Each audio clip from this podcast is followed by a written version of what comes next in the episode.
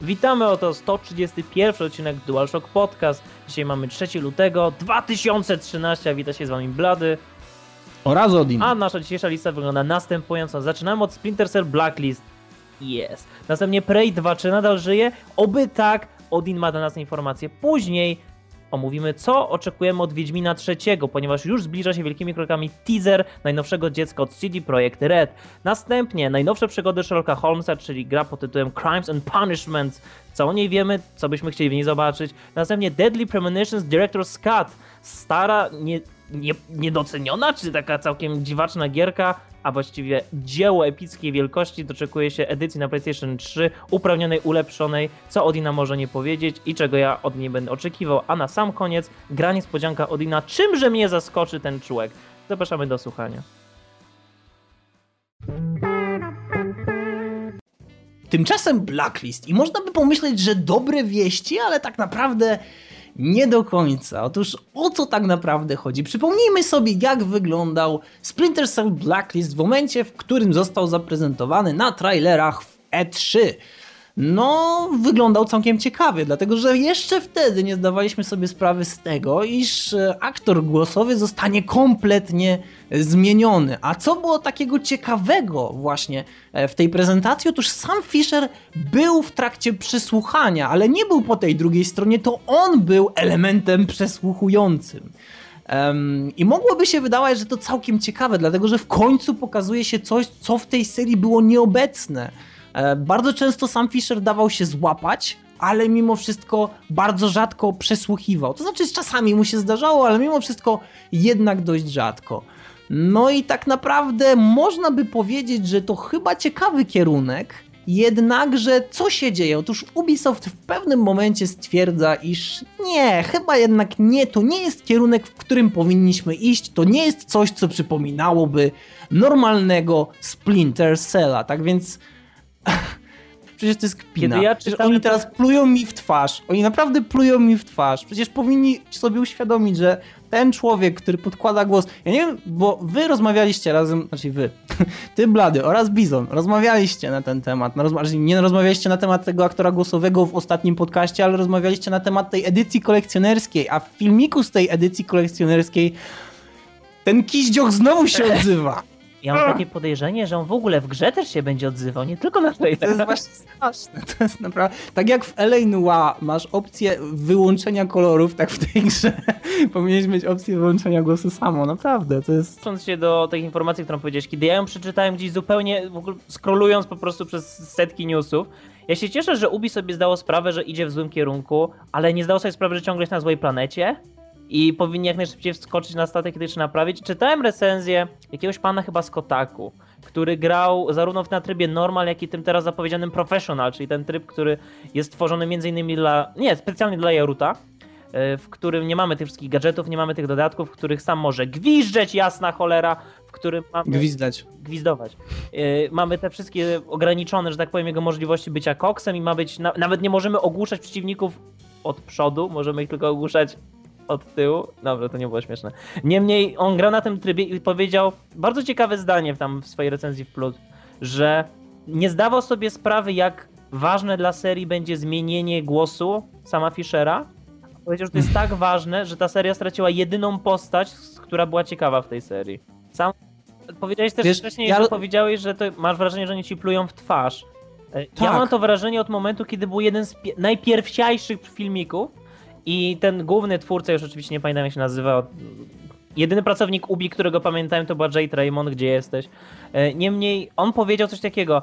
On nie rozumie, czemu ludzie się czepiają tego, że sam jest młodszy. No jest młodszy i, na, i drążyć temat. On powiedział, to co, chcielibyście starego sama? A wtedy tak na niego spojrzałem, czy ty mnie teraz obrażasz? Oczywiście, że chcielibyśmy albo, żeby fabuła szła do przodu i uznajemy, że postać się starzeje, albo robicie grę w przyszłości, albo robicie ucznia sama, który jest tym młodym, gibkim, skaczącym, a sam jest wtedy przez słuchawkę. Mm, Przecież można było to na nie, tyle sposobów, a on mówi, ja, czy wy ja, jesteście ja głupi? No to jest tylko, on powiedział coś w stylu, to jest tylko gra, jeżeli chcemy, możemy go odmłodzić.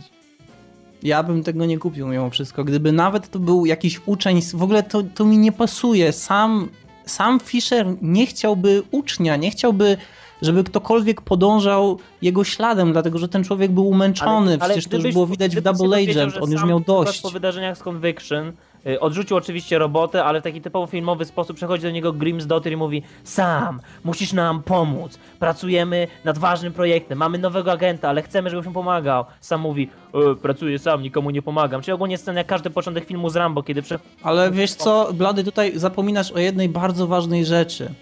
Odzyskał córkę. On Więc nie widzę z punktu widzenia byś w ojca spokoju nie mógł udzielać rad taktycznych przez słuchawkę.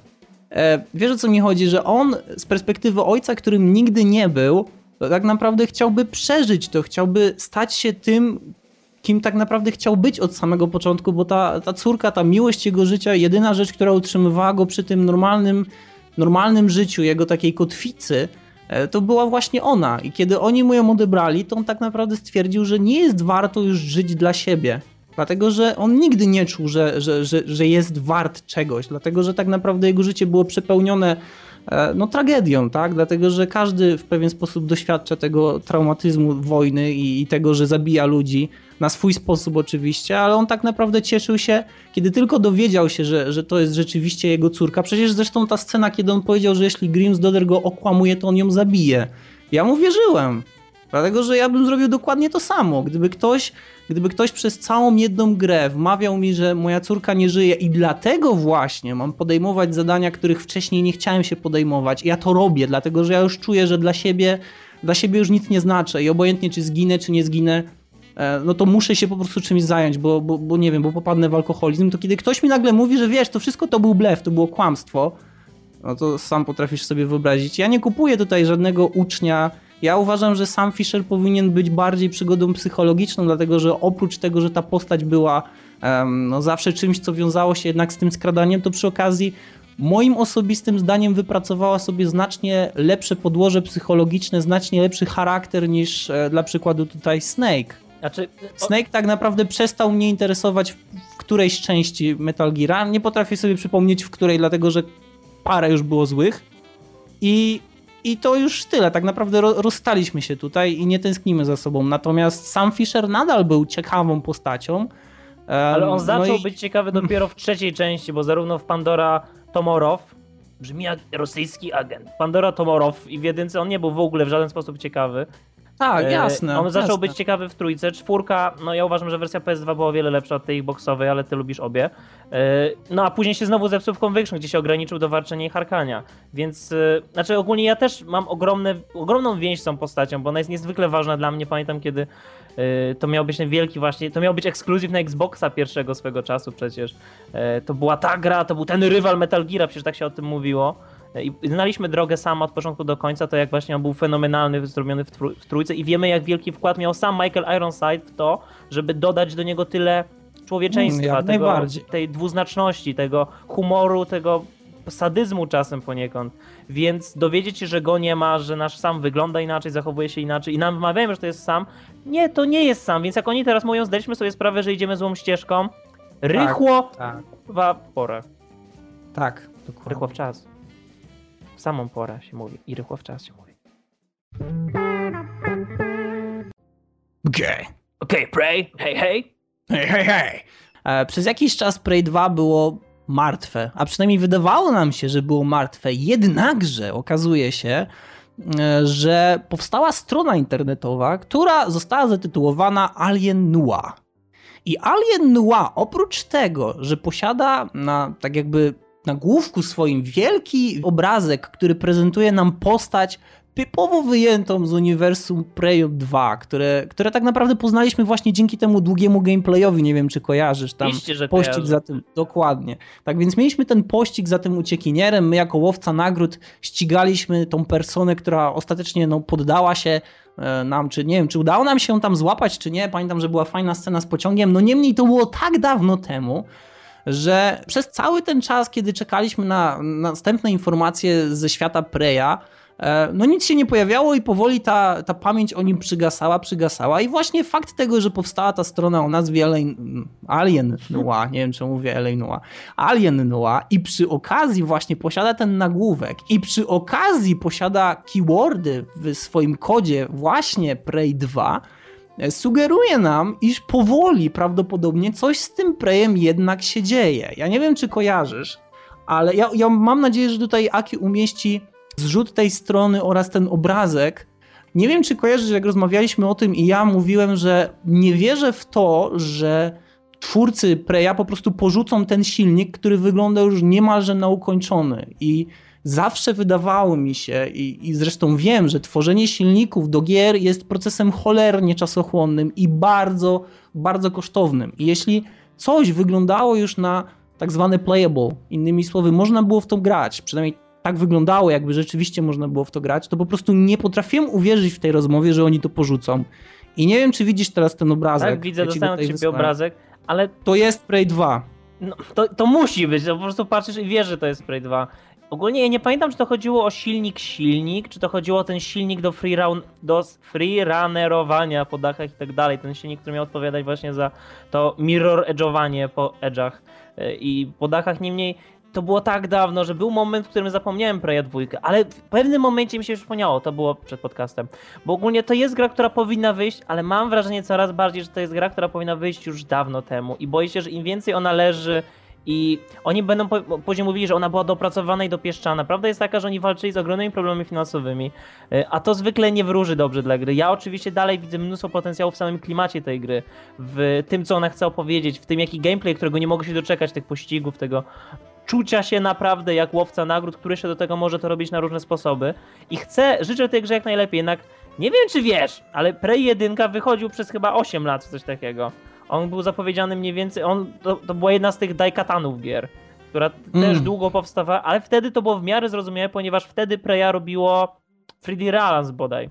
Czyli twórcy najwolniej wychodzących gier na ziemi lub gier, które nie wychodzą nigdy. Lub gier, gdzie są trójwymiarowe kosmiczne cycki wystające ze ścian, ale Duke Nukem. Niemniej, e, sam Prey jako wszechświat nigdy jakoś mnie wyjątkowo nie zachwycał, bo to jest po prostu o obcy ale to w jaki sposób to pokaże, czyli właśnie ta konwencja tego filmu noir, te ulice, ten deszcz, te neony, wtedy zaczyna się robić ciekawie, więc ja widząc ten screen jestem naprawdę szczęśliwy.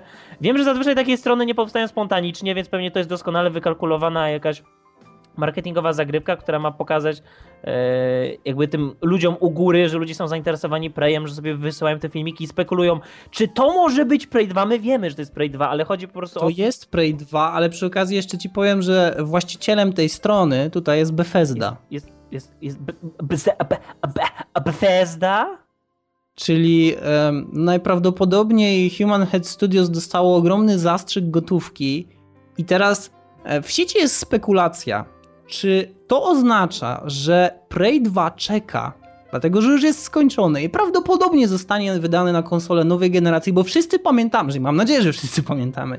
E, mam nadzieję, że pamiętamy, jak wyglądał ten film. Ten film wyglądał spektakularnie i zastanawialiśmy się, czy to rzeczywiście jest możliwe na konsolach tej generacji, czy po prostu to jest kwestia tego, że bardzo powoli będziemy budowali tą świadomość o Preju w sieci, aż do momentu, w którym ludzie zaczną rozmawiać tylko i wyłącznie o Preju i w końcu pojawi się jakiś teaser, który może coś wyjaśni. No ja mam ogromne nadzieje, dlatego że naprawdę you are, to... Uh, praying it happens? Tak. yes. Mariusz Max Klonko, DualShock Podcast. Tymczasem Wiedźmin. Moje lekarstwo, moja duma, moja słodycz. Wiedźmin 2 jest jedną z tych gier, e, jedną z tych gier, które stają na równi z Mass Effectem drugim, gier, które po prostu zachwycają, wciągają mnie w swój świat, wypluwają najszczęśliwszego, po prostu uśmiechniętego, uchachanego i zadowolonego z tego, jak bardzo się rozwinęły gry na przestrzeni lat, jak wiele przyjemności można czerpać z połączenia action i RPG. I teraz, wiedzieliśmy od jakiegoś czasu, że, znaczy wiedzieliśmy, wszyscy wiedzieli, że CD Projekt będzie robił trzecią część. No i oni tak do końca się nie przyznawali i pamiętam kiedy y, robili taki headhunting, kiedy zbierali ludzi do swoich dwóch projektów. Jeden to miał być osadzony w cyberpunkowym świecie shooter i ludzie mówili, ciekawe co mieli na myśli. Mieli na myśli oczywiście po prostu cyberpunka. A druga gra to było y, RPG set in an open world set in Dark Fantasy Theme. I tam oni nie powiedzieli, że to był Wiedźmin 3, ale w liście wymagań była znajomość literatury Sapkowskiego, więc tak jakby poniekąd to trochę. No. Więc kiedy powiedzieliśmy się, że już 5, 7, 5, 5 lutego pojawi się nowy teaser i biorąc pod uwagę, kiedy wychodzą nasze podcasty, nie możemy zrobić tuż po, ani tuż przed, więc robimy teraz taką rozmowę o tym, co byśmy chcieli zobaczyć w tym teaserze. Czy oni cokolwiek nam w ogóle pokażą, czy to będzie byczy trailer z gameplayem, filmikami, fabułą, czy to będzie tylko trzy klatki i dubstep w tle. Niemniej, Odin, co ty byś chciał zobaczyć w tym trailerze Wiedźmina trzeciego? Um, trochę ciekawszą walkę.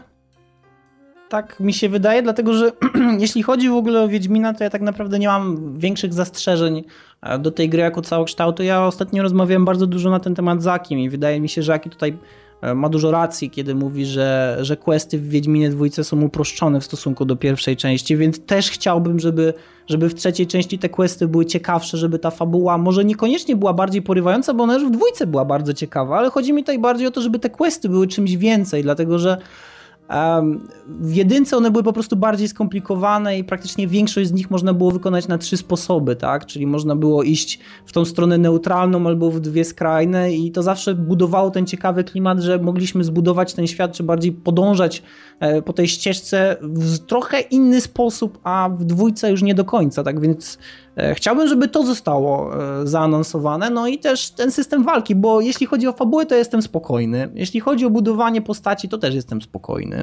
Tak więc tak naprawdę nie mam jakoś dużych obaw. Ja myślę, że Wiedźmin 3 może tylko i wyłącznie zyskać.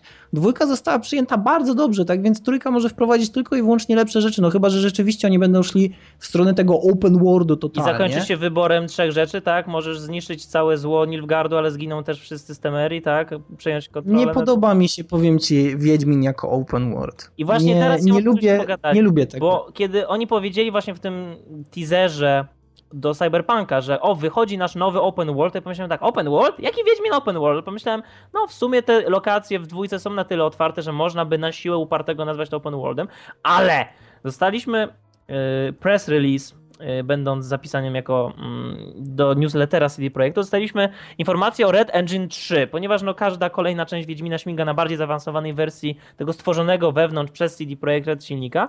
I kiedy czytamy o tym CD Projekt Red 3, na tym yy, silniku Red Engine 3, dowiadujemy się, że on jest właśnie stworzony do stworzenia stworzony do stworzenia yy, RPG, który łączy vast open worlds with non-linear story. I ogólnie oni w tym press release mówią o tym, jak bardzo chcą stworzyć RPG, który się skupia e, zarówno na łączeniu opowiadania historii z otwartością świata. Ja się boję, bo ja strasznie nie lubię gier, które są zbyt open world, w których fabuła jest rozmyta przez tą ilość zadań pobocznych, przez to, że nie ma tego skupienia się. Na przykład patrzę na Skyrima i to jest najgorsza gra, jaką ja mogę sobie wyobrazić, jak ktoś mi powie RPG. Ja wiem, że dla wielu osób to jest kwintesencja RPG, że mogą iść, robić co im się podoba, w jakiej kolejności, expić w jaskiniach, szukać jakichś ukrytych questów. Nie. Ja chcę, żeby się było zawsze, żeby zawsze było na pierwszym miejscu fabuła.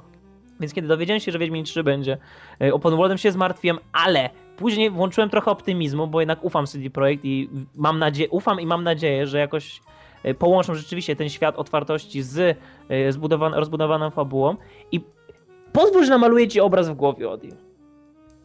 Pozwalasz? Tak, tak, Więc tak.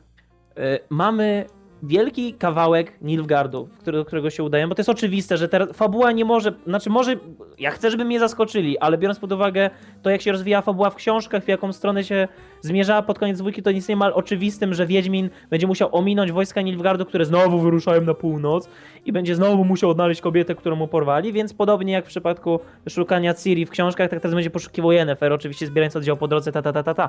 Niemniej, wyobraź sobie właśnie teraz, że będziesz mógł konno podróżować pomiędzy różnymi sekcjami, będziesz miał las, w którym ugrywają się wiewiórki, czy też oddział komanda elfów, będziesz miał rozbudowane miasto, gdzie będzie Nilfgaard, kultura, ale poniekąd też ta kontrola i to poczucie, że jest się w imperium rządzonym ciężką ręką, plus jakaś osamotniona osada, gdzie jest niby wolność, demokracja, ale było to i smród.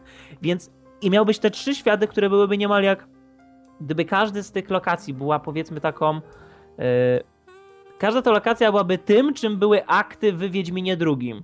I teraz wyobrazisz sobie, że oni chcą jeszcze to stworzyć tak, żeby nie było loadingów pomiędzy lokacjami.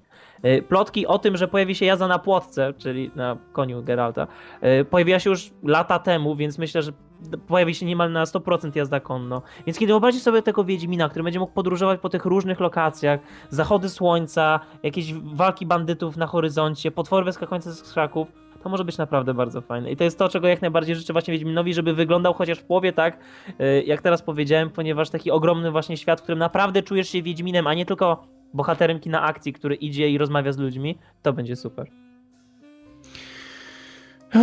ciężko mi jest tutaj to skomentować, Blady, dlatego że Ja nie wiem, czy Wiedźmin zyska na byciu open worldem. Ja myślę, że CD Projekt powinien się wystrzegać tego, tego bycia open worldem, w ogóle pójścia w tą stronę, dlatego że open world się nie sprawdza przy grach fabularnych, tak jak już zresztą zauważyłeś. I tak jak sama podróż między lokacjami może być czymś przyjemnym, e, tak już kiedy ten open world zaczyna być właśnie open worldem na miarę Skyrima, czy w ogóle takich gier od Bethesdy, to w tym momencie robi się naprawdę bardzo duży problem, bo fabuła rzeczywiście się rozmywa. I ja myślę, że fabuła akurat była najmocniejszym atutem dla Wiedźmina II e, i nie powinniśmy eksperymentować tutaj z jakimś przedstawianiem jej w inny sposób, więc nie wiem, czy, czy ten open world rzeczywiście powinien taki być, bo w sumie ja wiem, że las na przykład w pierwszym akcie w Wiedźminie to tak naprawdę była no taka, nie wiem, można powiedzieć taki kolaż tych ścieżek, które się między sobą jakoś przeplatały, ale tak naprawdę to nie był las, to były tylko ścieżki, to miało tak wyglądać. Ale czy mi to przeszkadzało? Nie. nie, nie do końca. Szczerze powiedziawszy, było w porządku, naprawdę. To było takie rozsądne wyważenie tego, że nie chciałbym błądzić przez parę godzin, kiedy wejdę rzeczywiście do lasu, a tego, że czasami można jednak coś w tym lesie znaleźć. A poza tym to ma być akt, tak? Więc ten akt to tak naprawdę tylko fragment tych przygód, więc nie rozwlekajmy go specjalnie. I to nie było aż takie straszne. Jeśli oni chcą rozbudować te akty, jak najbardziej w porządku, ale ja szczerze powiedziawszy, nie chciałbym tam zobaczyć jednak open worldu i e, może to się sprawdzi. E, jeżeli chodzi o inne kwestie, które mogą poprawić, to ja mam nadzieję, że w cholerę poleci craft, ponieważ craftowanie itemów w Wiedźminie to była po prostu mordęga i zupełnie niepotrzebne, tym bardziej, że to nie jest w stylu Wiedźmina zbierać 20 klocków drewna i 3 utwardzone skóry, żeby coś zrobić, więc mam nadzieję, że to wleci w cholerę. No i system walki, gdyby teraz pozwolił na walczenie z wieloma osobami naraz i kiedy czytamy książkę, to Geralt ciągle robi, robi jakieś uniki z wody, z wód unik, yy, kontruje te ciosy. W grze cały czas się turlaliśmy. Więc ja bym chciał, żeby no jakoś tak, mądrzej tak, rozwiązano jest... te uniki czy kontry, yy, ponieważ no. Geralt z definicji w książce to on był tym sprytnym gościem, który yy, czytał ruchy przeciwnika, który miał tą przecież niesamowitą y, niesamowity refleks, który potrafił właśnie widzieć, jak ktoś przygotowuje się jeszcze do ciosu i reagować na to. To nie było właśnie tak jak w grze, że turlał się naokoło, atakował raz ciężkim i uciekał, tylko właśnie chciałbym, żeby teraz model walki pozwolił na taki bardziej właśnie rozsądny tryb walki. Tryb, kiedy ja jestem tym spokojnym y, Wiedźminem, który wie co robi, a oni atakują mnie chaotycznie i ja to wykorzystuję przeciwko nim. Także taki model walki bym chciał zobaczyć. E, wiem, że oni przy dwójce eksperymentowali z walką na dwa miecze i stwierdzili, że to jest bez sensu, ale chyba każdy chciałby zobaczyć chociaż przez chwilę walkę na dwa miecze naraz. E, I łańcuch. W książce raz Wiedźmin używał łańcucha, to jest pomysł, który mój kolega podsunął, kiedy rozmawialiśmy o Wiedźminie Trójce. Gdyby Wiedźmin mógł wywijać srebrnym łańcuchem, to byłby szał. Więc e, to jest... No, ciekawe. Ja, ja ogólnie chyba mógłbym tylko i wyłącznie zasugerować, żeby jednak zlikwidować ten system turlania. To znaczy, ten system może zostać, ale to nie powinien być tak naprawdę free from the gel cards, mhm. czy nie wiem jak to się tam nawet nazywa, dlatego że głównie chodzi o to, że po prostu e, to turlanie, e, to było tak, zdajesz sobie sprawę z tego, że turlanie psuje klimat, ale wiesz, że dzięki turlaniu jesteś w stanie przeżyć te trudniejsze walki, więc się turlasz. I psujesz sobie klimat. Nawet można było rozbudowywać sobie w tym drzewku umiejętności lepsze turlanie, turlaliśmy się dalej i szybciej. No to już w ogóle tak. to było niesamowite, kiedy ten Geralt mógł się cały czas turlać, więc gdyby oni pod B podpisali kontekstowe uniki, że na przykład widzimy, że coś nas atakuje i Geralt dostosowuje unik do akcji, tak? Może to być oturlanie, a może to być jakaś, jakiś wypad, to może być szarada, to może być jakaś kontra, także gdyby to zrobili w ten sposób taki bardziej właśnie kontekstowy, gdyby Geralt dopasował to, żeby, nie psu, żeby gameplay nie psuł nam poczucia tego świata, tak? Jestem szermierzem, a nie cyrkowcem, więc chcę... No i właśnie to chciałem powiedzieć, że Geralt był szermierzem. Geralt był mistrzem miecza. Ja wiem, że to brzmi dziwnie, ale był.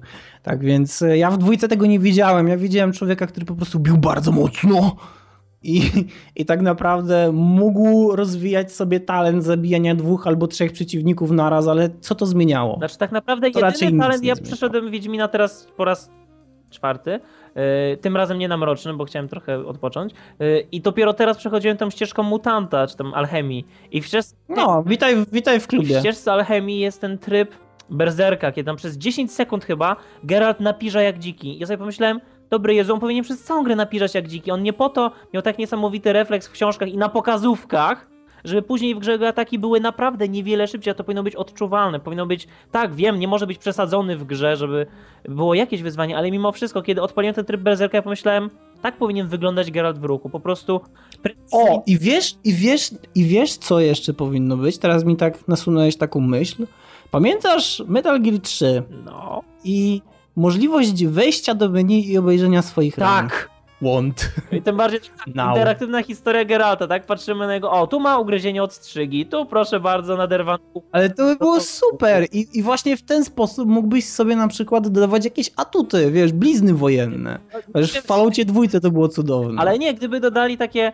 E, znaczy teraz, ja wiem, że to jest może zbyt teraz popularne przez Batman Arkham Asylum, ale gdyby Geralt zdobywał nowe blizny na przestrzeni gry, które opowiadałyby jego historię poświęcenia dla Yennefer, to byłoby fajne. Ponieważ byłoby nie tylko gameplayowo ukazywałoby, że o, pokonałeś bossa, ale na pokazówce Geralt dostał jakąś tam dziarę, plus byłoby właśnie fabularnie fajnie pokazane, ile on potrafi ścierpieć, żeby ją odnaleźć. Mm. Więc y, dobry pomysł, panie Odinie. Chociaż wiem, że miałeś co innego na myśli, ale koniec końców wyszliśmy z, z tego wątku blizn i ten. Ogólnie chyba wiemy, że to nie może być zła gra. Nie wiem, czy to będzie świetna gra, ale na pewno będzie grą przynajmniej dobrą. Nie mogę się jej doczekać szalenie. To jest gra. Wiedźmin 2 mnie uratował, chociaż trochę z depresji po Mass Effectie trzecim. Więc y, życzę CD Projekt jak najlepiej i będziemy śledzić wszelkie nowe informacje i trailery.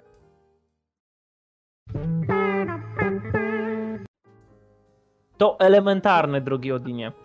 Dowiedzieliśmy się, że Sherlock Holmes doczekuje się kolejnej gry, ponieważ nie, nie brakuje gier o Sherlocku Holmesie, żadna z nich jakimś gigantycznym sukcesem nie była, oprócz tego, że jedna miała fascynujący motyw podążającego za nami Watsona.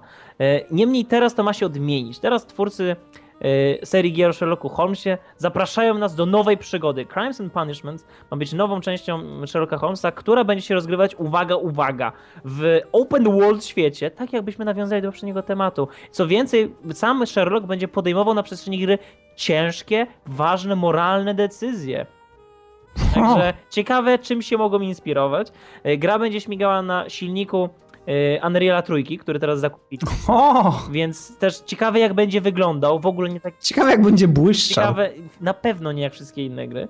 Niemniej ja uznałem tę informację za tyle ciekawą, że postanowiłem ją tutaj przytoczyć, ponieważ oboje bardzo lubimy klimaty zagadek detektywistycznych, y, oboje lubimy gry mm, powiedzmy z wyborami popularnymi, więc y, co myślisz? Wiesz co, e, na pewno to idzie w dobrą stronę, dlatego że em, mieliśmy, mieliśmy wcześniejsze gry z Sherlockiem Holmesem, które były raczej kiepskie, szczerze powiedziawszy. E, Testament of the Sherlock Holmes było jedną z lepszych gier, jakie się ukazały, ale Jack the Ripper również był jedną z ciekawszych gier, dlatego że ja grałem we wszystkie Sherlocki Holmesy. Na pewno, jeśli mogę się odwołać do tego, co było w poprzedniej części, ja myślę, że twórcom powoli kończą się pomysły na zagadki, bo te zagadki powoli zaczynają się robić kompletnie absurdalne. One nie mają sensu. I tak jak na przykład w grze Jack the Ripper, te zagadki były ciekawe i na przykład mieliśmy motywy z badaniem tak naprawdę ciała. Musieliśmy e, obejrzeć to ciało, sprawdzić jak zabójca mógł się ustawić nad nim i tak dalej. Do momentu, w którym na przykład w Testament of the Sherlock Holmes musieliśmy wyciągnąć płytkę z ziemi w jednym z klasztorów, kładąc na niej, uwaga, konia, czyli pionka z gry szachowej i zaznaczać wszystkie pola, tak jakby rzeczywiście to miało jakikolwiek sens. E, Inny przykład, e, żeby udowodnić Wikaremu, że wiemy już wszystko o jego spisku, musieliśmy znaleźć takie druciki, które się wkładało do sejfu. E, To były zagadki rodem z Mysta. Innymi słowy, kompletny surrealizm. I szczerze powiedziawszy, bardzo mnie to denerwuje, dlatego że jeśli ktokolwiek czytał Sherlocka Holmesa, Czytał? to wie, że zagadki tam bardzo często były czymś, co było dla zwykłego czytelnika dużym wyzwaniem i intrygowało nas. I samo odkrywanie przez Sherlocka Holmesa tych zagadek było czymś bardzo, bardzo ciekawym. I w momencie, w którym on dochodził do samego końca, kiedy dochodził do konkluzji, do rozwiązania, to my robiliśmy, a, więc o to chodziło. I to było właśnie fajne. Natomiast e, w Testament of the Sherlock Holmes są sytuacje, kiedy tak naprawdę to nie jest fajne, kiedy to robi się absurdalne. Ja mogę podać jeszcze lepszy przykład. Em, I tutaj spoiler alert. To nie jest aż tak duży spoiler, ale jest to rozwiązanie jednej z zagadek. Oczywiście to jest rozwiązanie poboczne. To tak naprawdę e, Sherlock tłumaczy Watsonowi, co zrobił. E, Tak czy inaczej, e, jednym z rozwiązań, jakie, jakie Sherlock zastosował, było podanie mikstury, która powoduje, iż człowiek, do którego coś powiemy, to wykona. Tak więc jeśli ja do ciebie, Blady, powiem wyskocz przez okno, to ty wyskoczysz przez okno. Aha, I to tyle. kiedy to się rozgrywa w świecie fantazji, gdzie można uważać... I właśnie, I właśnie te rzeczy bardzo mnie denerwowały w tej grze. E, Zresztą ona była bardzo krótka, dlatego że zajęła mi chyba dwa dni tylko, tak więc Ciągłego e, grania. Ja mam. Nie, niekoniecznie. Ja już mam. Wiesz co, to jest już tak, że jak grasz w dużo gier detektywistycznych, to pewne zagadki. Mhm. To jest śmieszne, ale pewne zagadki zaczynają się Tak powtarzać, oglądanie wiesz? wszystkich seriali policyjnych i później w ciągu 10 minut... Tak. tak. Wiesz, który zginie. A ty. jeżeli ty jeżeli pierwszy. przesłuchują kogoś w pierwszych 10 minutach, to wie, że to na pewno nie on, bo to... No powiedzicie złego gościa, tylko tam byłem, ale słyszałem jak Tak, tak, ten który, ten, który jest najbardziej pomocny, zwykle jest właśnie tym złym. No Ale tak czy inaczej, ja to liczę na to, że. Ja liczę, ja liczę na to, że zagadki będą bardziej dopracowane i liczę na to, że jednak będziemy mieli powrót do, do gry Jack the Ripper. Czemu? Dlatego, że tam były jedne z najlepszych zagadek, był jeden z najlepszych klimatów i szczerze powiedziawszy, analizowanie tych zwłok, em, wkradanie się do jakiegoś baru po to, żeby wykraść jakieś dokumenty z biurka, albo na przykład e, próba znalezienia skrytki, która była ukryta w o ile dobrze kojarzę, tutaj to był, um, to był pokój, w którym odbywały się sekcje zwłok jednego z um, takich studenckich wydziałów. Tak czy inaczej, te rzeczy były naprawdę ciekawe. To były rzeczy, które kiedy znalazłeś to drugie dno w szufladzie, to mówiłeś sobie, tak, to jest rzeczywiście możliwe, ktoś by tak zrobił.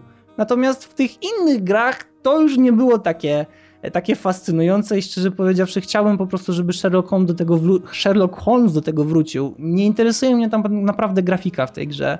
E, chciałem tylko, żeby aktor głosowy się nie zmienił, dlatego że to jest jednak coś, do czego ja bardzo przywykłem. I tak jak e, Testament of the Sherlock Holmes chyba już nie ma tego samego aktora. Teraz nie potrafię sobie przypomnieć, dlatego że w tą grę grałem 3 miesiące temu. Niemniej Watson nadal pozostaje wierny i w każdej grze Watson jest tym samym Watsonem. Tymczasem e, Sherlock się zmienił i to jest bardzo niemiłe, kiedy grasz w cztery gry pod rząd i nagle w piątej zmienia się aktor głosowy i ty robisz what? I should go Tak, jeszcze więc- mówi. E, tak. sam Sherlock, ja bym chciał na przykład zobaczyć trochę takich nawiązań do pewnych wątków z książki, bo ogólnie jest taka, jest wizja Sherlocka Holmesa, którą mają ludzie na podstawie seriali czy filmów e, i często to jest błędne pojęcie o Sherlocku, ponieważ w książkach ja uwielbiam momenty, kiedy Watson mówił coś w stylu Sherlock był wybitnym aktorem i teatr wielce stracił, że skończył jako detektyw, a nie jako aktor, coś takiego, więc jakieś takie właśnie sceny, kiedy on zachowuje się y, zupełnie odmiennie bym chciał zobaczyć. Właśnie momenty, kiedy kogoś naśladuje. I wiem, że na przykład wiele osób, bardzo wiele osób krytykuje te filmy z Downeyem Juniorem, ale przynajmniej pod tym względem się to zgadza, że, Tak, ekscentryczny. że jest ekscentryczny i właśnie, że potrafi się wcielać i to tak jest przerażająco naturalny w rolach, do których, w które się wciela, jeżeli się musi, na przykład musi przebrać na pewne potrzeby. Też to jest mm, człowiek, w filmach czy w serialach, głównie tych starszych, było tak, że Sherlock rozwiązywał wszystkie zagadki chodząc, patrząc i łącząc te wszystkie elementy. Taki akurat w książkach był jego brat. Nie pamiętam, jak on się nazywał. Y, Jego brat to właśnie potrafił usiąść w krześle i rozwiązać zagadkę detektywistyczną tylko łącząc fakty w głowie. A sam Sherlock w książkach, on często, nie wiem, rzucił granat dymny w jakimś tam, pamiętam, opowiadaniu. Tak, strzelał, Y, grał na wiolonczeli, biegał. Tak, on ogólnie był aktywny, on tak uczestniczył albo, albo jeszcze lepiej on prowokował różne wydarzenia. To było takie fajne, że on nie był tylko tym biernym obserwatorem, który podążał za zostawionym szlakiem, on sam działał, żeby poznać rozwiązanie, co bardzo mi się i co bym bardzo chciał zobaczyć właśnie w grze. Więc jeżeli oni Mm. pójdą w taką stronę książkową pod tym względem, jeżeli ten świat będzie na tyle otwarty, żeby tam można robić jakieś ciekawe zadania poboczne, które w jakiś sposób będą się wiązać z główną fabułą, jeżeli te wybory fabularne, te decyzje moralne, to nie będzie tylko powiedz Watsonowi, tak, Sherlocku, co się stało i masz do wyboru? Nie powiem ci, albo to elementarne, no to byłoby mała różnica, ale takie większe wybory, nie wiem jakie mogą być decyzje moralne w, w grze o Sherlocku Holmesu, Holmesie, niemniej ja pokładam duże nadzieje w tym, ponieważ Sherlocka Holmesa jest mi zawsze mało. Yy, I ludziom chyba też, skoro po tylu latach od, od jego powstania ludzie dalej potrzebują nowych filmów, nowych wersji, nowych gier. Czekamy.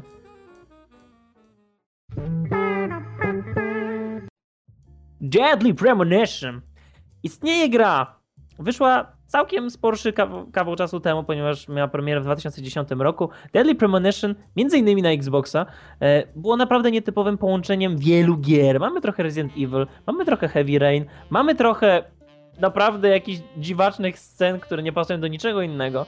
Więc czym był, a czym powinien być Deadly Premonition? W teorii jest to historia detektywistyczna, która jest niesamowicie mocno inspirowana miasteczkiem Twin Peaks, w której główna nasza postać ma dość ciekawe problemy, można powiedzieć, osobowościowe, w którym spotyka naprawdę szalone, takie niemal tarantinowe postacie na swojej drodze, prowadzi z nimi naprawdę tarantinowe, chore, dziwaczne, czasem trzyznaczne i pięcioznaczne dialogi.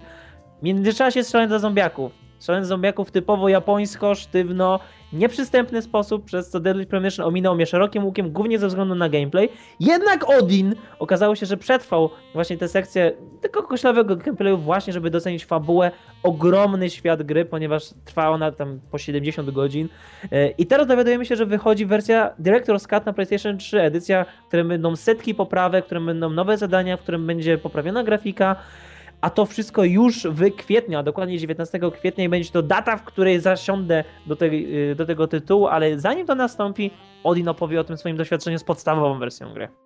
A widzisz, ale nie przyznałeś się do tego, że to miał być twój temat niespodzianka i okazało się, że twój temat niespodzianka tak, ponieważ nie wypalił. Kiedy ja czytałem sobie o...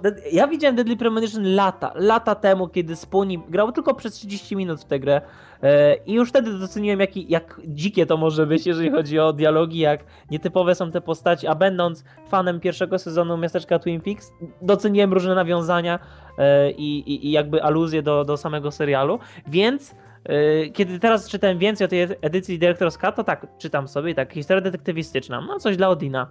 W otwartym świecie, gdy jest wiele zadań pobocznych, które mogą zajmować godziny, no coś dla Odina. Więc tak, czytałem coraz więcej z gameplayem w stylu Resident Evil, kiedy strzelamy z ramienia do zombiaków, to jest wybitnie dla Odina, więc ja myślałem, ale mu zrobię niespodziankę. Przygotowałem ten temat i mówię, no dobra, mam grę niespodziankę, nie powiem ci, Odin, no dobra, weź powiedz. E, Deadly Premonition stary, grałem. Ja tak, a! I skończyłem. No, do, do, Grałeś, do, do, powiadasz? Gra jest naprawdę bardzo fajna i sam początek gry, to co ty oglądałeś, to naprawdę, zresztą tak jak już mówiłem przed podcastem, bo nie zdarza nam się rozmawiać przed podcastem, godzinami, e, to naprawdę nie jest Deadly Premonition, te pierwsze 30-40 minut, ta gra później tak nie wygląda. E, jednak czym jest tak naprawdę Deadly Premonition? Deadly Premonition jest czymś, co można nazwać pewną psychologiczną podróżą. Bo tak naprawdę w tej grze nie chodzi o skupienie się na tym, co tak naprawdę dzieje się w świecie, w którym jesteśmy, ale bardziej zwrócenie uwagi na to, co dzieje się z głównym bohaterem. To może dziwnie brzmi, ale sposób w jaki on mówi, sposób w jaki on się zachowuje, ma tak naprawdę, tak jak zresztą powiedział Blady, ma pewne podstawy i bardzo przyjemnie jest odkrywać to, co się dzieje. I to jest jedna z tych dziwnych, pokracznych japońskich gier, które nie do końca mają sens, ale mimo wszystko naprawdę dostarczają mnóstwo frajdy. To jest, to jest naprawdę świetne doświadczenie, kiedy widzimy całkowicie stereotypowe postacie, które nie starają się być niestereotypowe. One po prostu są stereotypowe, one się tego przyznają i to tyle. I ty w tym momencie robisz o. To jest, to jest, takie, to jest takie naturalne, przyjemne. Naturalne? Są tak, tak, to są, to są tanie filmy typu B. To są filmy a la Quentin Tarantino, gdzie siadasz, patrzysz, mówisz sobie tak, to jest jeden z tych filmów. Ale czy obejrzałbym go jeszcze raz? Tak, tak, jeszcze raz bym mógł go obejrzeć. I Deadly Premonition to tak naprawdę jest to. Badem mnie prosił o to, żebym nie recenzował tej gry w taki sposób, żebym mógł coś zdradzić, tak więc w sumie nie mogę powiedzieć niczego. więc e, Deadly Premonition oprócz tego, że, że się chodzi, to przy okazji się jeździ, można łowić ryby, e, można rozmawiać z ludźmi, można wykonywać dla nich poboczne questy. One są głupie, naprawdę głupie, jak na przykład pomóż mi odzyskać spodnie. I stoi koleś w bokserkach i prosi cię o to, żebyś mu znalazł W naprawdę poważnej grze, gdzie mamy zombie, gdzie mamy... No właśnie to jest takie, to jest tak dziki świat, ale kiedy oglądamy tego, na przykład ja oglądając miasteczko Twin Peaks, miałem taki moment, w którym właśnie tak jak mówisz, to jest takie a, po prostu to już, to już ci nie przeszkadza. To jest, to, to, wiesz, widzisz, mózg ci mówi, że to jest Ty chore, wiesz, że to tak ma wyglądać. Ale to, to pasuje. To pasuje do tak. tego chorego świata, który Właśnie to, jeżeli grasz w jakąś grę, gdzie wszystko jest psychodeliczne, cel shading, to automatycznie się przedstawiasz, okej, okay, to nie jest prawda. Kiedy grasz w jakieś super poważne gry i dzieje się coś głupiego, to myślisz, a, rozbili klimat, tak? To ktoś by tak nie powiedział w rzeczywistości. Ale kiedy masz taką mieszaninę rzeczy, z której możesz jakby codziennie mieć kontakt z rzeczami, z którymi nie możesz mieć kontaktu, bo ja szukałem zombie, nie znalazłem, to jest to tak wymieszane, że w jakiś dziwny sposób ta, ta gra była nisko oceniona, albo bardzo, bar, się mówi, że były yy, po, o, mm, polaryzacje, tak? Ludzie albo. Ciężko się mówi o tej grze, ponieważ ją można albo kochać, albo nienawidzić. Bardzo łatwo ją znienawidzić. Trudno ją pokochać, ale kiedy ją się pokocha, to ona ma naprawdę wiele może dać w zamian. Więc. Mhm, jak najbardziej. Ja się cieszę, Blady, że, że sprawdzisz Deadly Premonition. Ja myślę, że pewnie jeszcze będziemy do tego, do tego tematu wracali. E, zakładam, że Grabczas również by bardzo się zainteresował tą grą, o ile już tego nie zrobił. E, to jest naprawdę jedna z tych ciekawszych gier, gdzie bohater mówi najmądrzejsze rzeczy, kiedy pije kawę albo kiedy patrzy w fusy. E, to jest jedna z tych gier, kiedy zmieniamy garnitury i te garnitury nie różnią się od siebie niczym oprócz kolorów, a główna postać zachowuje się tak, jakby miała na sobie coś kompletnie nowego i wszyscy ją komplementują. To jest jedna z tych gier, która po prostu cię zaskakuje i to jest może, chyba może najfajniejsze. garnitury mają znaczek Apple'a nagle. I... Ona jest prosta, ale przez to, że jest prosta i bezpośrednia, właśnie cię zaskakuje a przy okazji posiada właśnie tą głęboką historię, która o dziwo zaskoczyła mnie. Nie spodziewałem się i wydaje mi się, że właśnie ta jej prostota bardzo mnie uśpiła i to chyba w niej bardzo cenię. Tak więc ja ze swojej strony jak najbardziej polecam. A ja już teraz polecam, chociaż jeszcze y, uraczę y, słuchaczy i ciebie od nie moją recenzją, kiedy tylko skończę tytuł, a zajmie mi to tylko 70 godzin.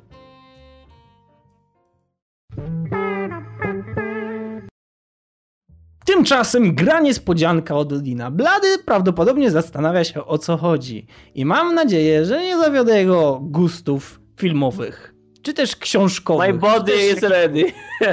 Dlatego, że mówimy tutaj o grze, gdzie pod tytułem jest The World Domination Simulator. Okay. Tak więc ja myślę, że to już wystarczy. Mowa tutaj o grze Evil Genius, o, gdzie wcielamy się... Słucham? Znam! No, jest genialna czyście.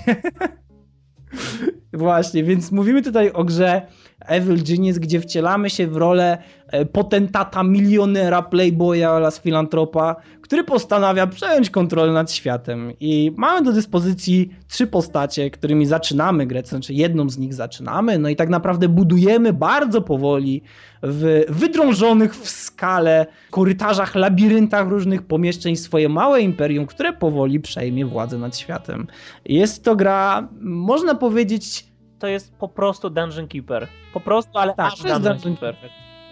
I gra jest po prostu piękna. No, tak naprawdę ciężko jest mi w tym momencie zaskoczyć cię, skoro już znasz tą grę. Niemniej samo menu w momencie uruchamiania wita nas genialną muzyką, e, piękną, wręcz, wręcz fascynującą animacją z tyłu, która przypomina typowo stare filmy z Jamesem Bondem wymieszane razem z Austin Powerem. Tak więc jeśli ktoś potrzebuje tego momentu, kiedy widzi, jak wielki, galaktycznie gruby laser rozcina dyktę, do której przykuty jest jakiś agent i on się szamota i ten laser nigdy do niego nie dojeżdża, mimo wszystko bardzo powoli przesuwa się do góry, to to jest gra właśnie dla niego. Na przykład, kiedy wchodzimy do ekranu saveowania, co też ostatnio bardzo często robię, to widzimy nurków w skafandrach z wielkimi butlami, którzy tańczą synchronicznie w basenie. Ta gra jest naprawdę, ona ma do siebie dystans, ale jednocześnie jest tak fascynująco ciekawa, że, że ciężko jest to tak naprawdę opisać, to trzeba doświadczyć, dlatego że ona wygląda właśnie jak taki zwykły, typowy Dungeon Keeper, niemniej posiada w sobie ten dystans do siebie, ten humor, który pozwala nam całkowicie zapomnieć o tym, że to jest zwykła gra i wciągnąć się w nią na naprawdę bardzo, bardzo wiele godzin. Ja nie wiem, Blady, jak ty teraz chcesz to przeprowadzić, bo, bo skoro już wiesz o tej grze,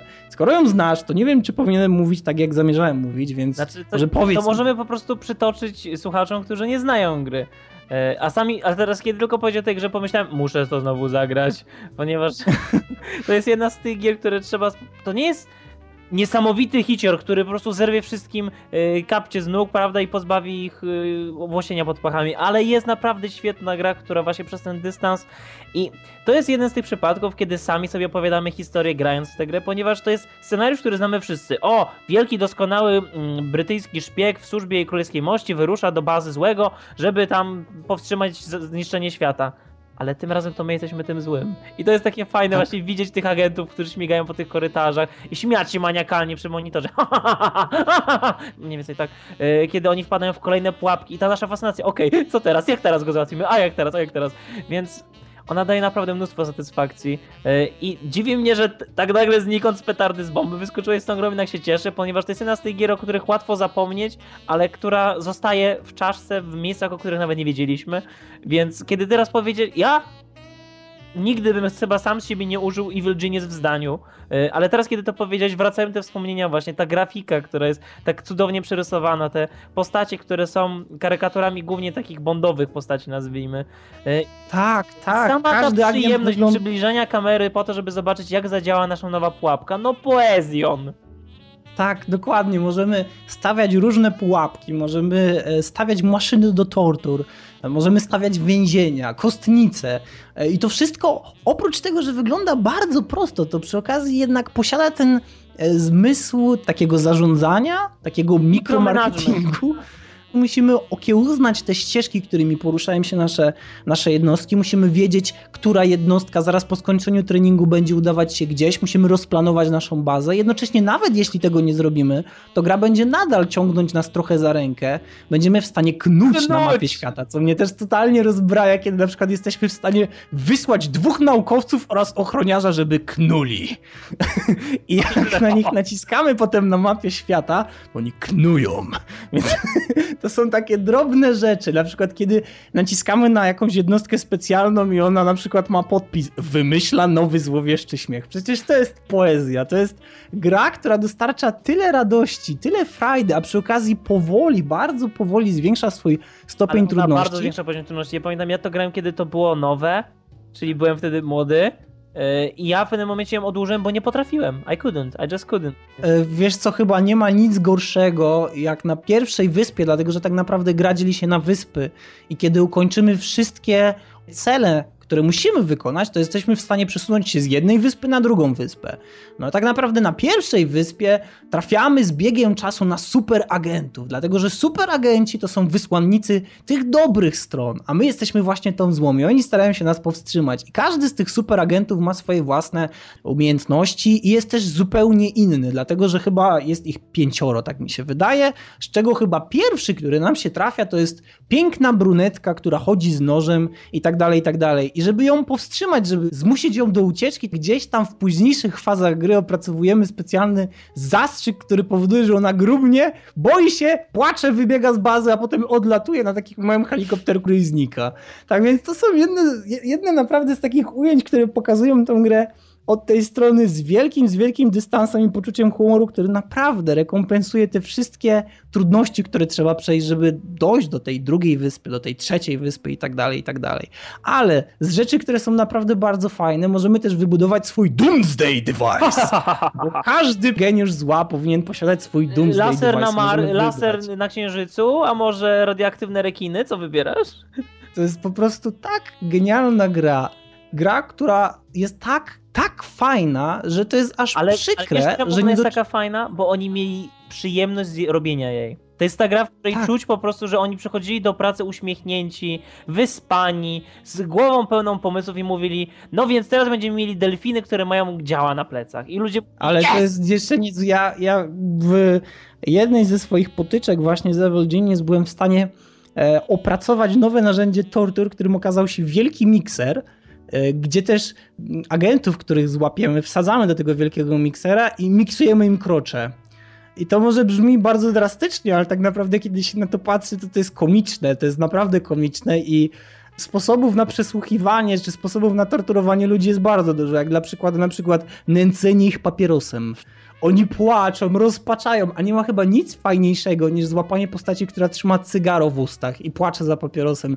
To są te absurdy, które powodują, że ta gra jest naprawdę fantastyczna. Te pułapki, które na przykład wyglądają jak, jak kominek, który wciąga do siebie na przykład jakiegoś niefortunnego agenta, który chce tam zajrzeć, bo szuka prezentów i tak dalej, i tak dalej. To są to, to jest naprawdę bardzo dobra gra i właśnie to, co chciałem powiedzieć, bardzo, bardzo niefortunnie się składa, że w Polsce nie miała swojego oficjalnego wydania.